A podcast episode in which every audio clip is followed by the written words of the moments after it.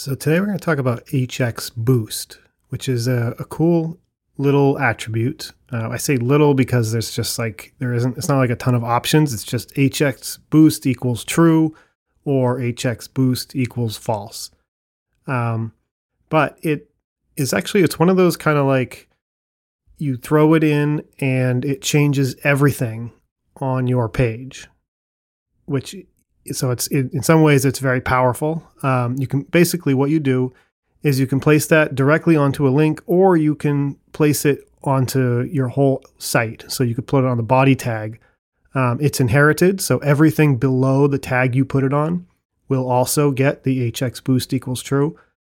But what it does is it takes your links, and when you click a link, rather than um, you know going to just rather than doing a traditional uh, request and moving the browser to that link and returning the whole thing, it's going to change all of your links into AJAX requests.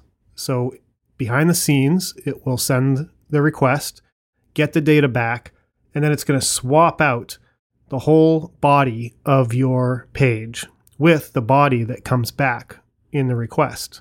So it kind of gives you that single page app, the SPA feel, because that's really what's happening. It's replacing the HTML on the page, but it's not actually reloading everything. So it's not reloading your CSS, it's not reloading your JavaScript. It just doesn't have, you know, all your CDNs. Every time you click a link normally, your page it does that quick because the browser has it cached. It's not a big deal.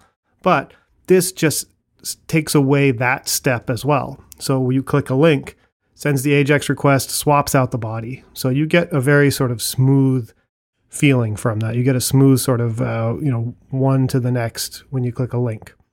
And this has been done before. This is not like, uh, you know, specific just to HTMX, but it's a very cool little attribute thrown in.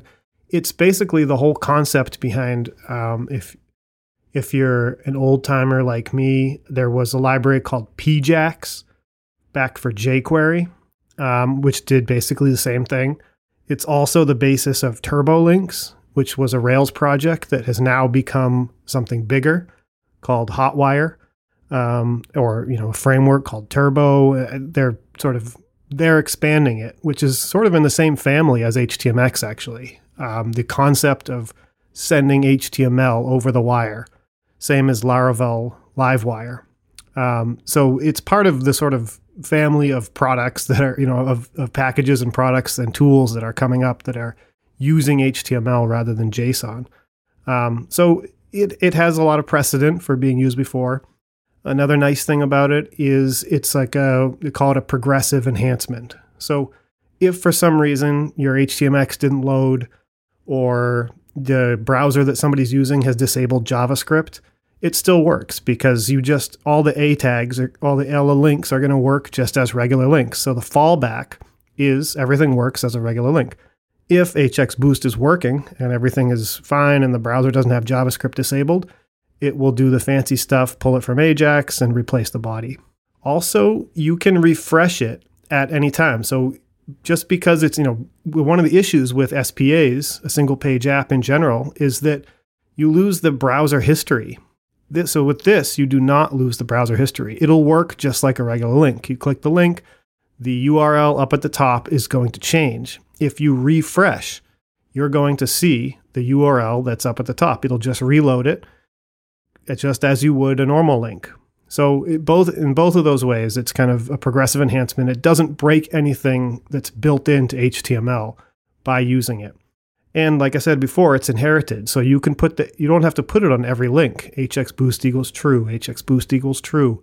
You can just put it once at the root if you want your whole site to kind of work like that. And then all the internal links will use it.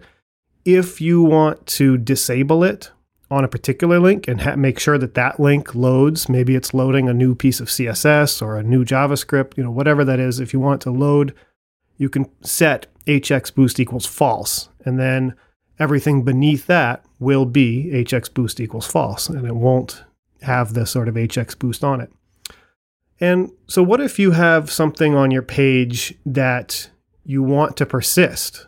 So, this is like, this is one of the cool things that it unlocks. So, let's say you have a video playing on your page if you hit a link while you're watching a video on most pages that are, aren't SPAs, you are going to go to a new page. And even if that video is on the page, it's going to reload and the video will start at the beginning. And, you know, that's just kind of annoying, but that's just how websites in general work. But if you're using HX Boost, you can set HX preserve equals true on any element.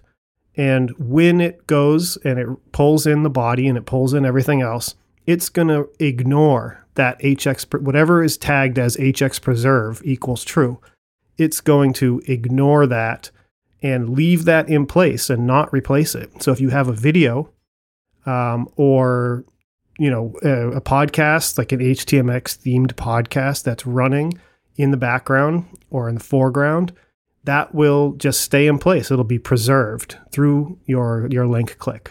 So it's a really nice way. HX Boost is a really easy and nice way to give your site that little bit of extra speed with basically no mental overhead and no downside. Um, because it's progressive, because if it doesn't work, then it just goes back to what it normally is, which is regular links. And with the clever use of that HX preserve, you have a whole new range of possibilities that were previously, you know, unavailable with H with straight HTML unless you were using, you know, some sort of SPA front end JavaScript framework, which is to preserve things as you click through pages, keep some section of your site so that it's not reloading every time. So you can keep a video running, you can keep audio running, all that kind of stuff. So it's a very cool little thing that unlocks a lot of power in HTMX.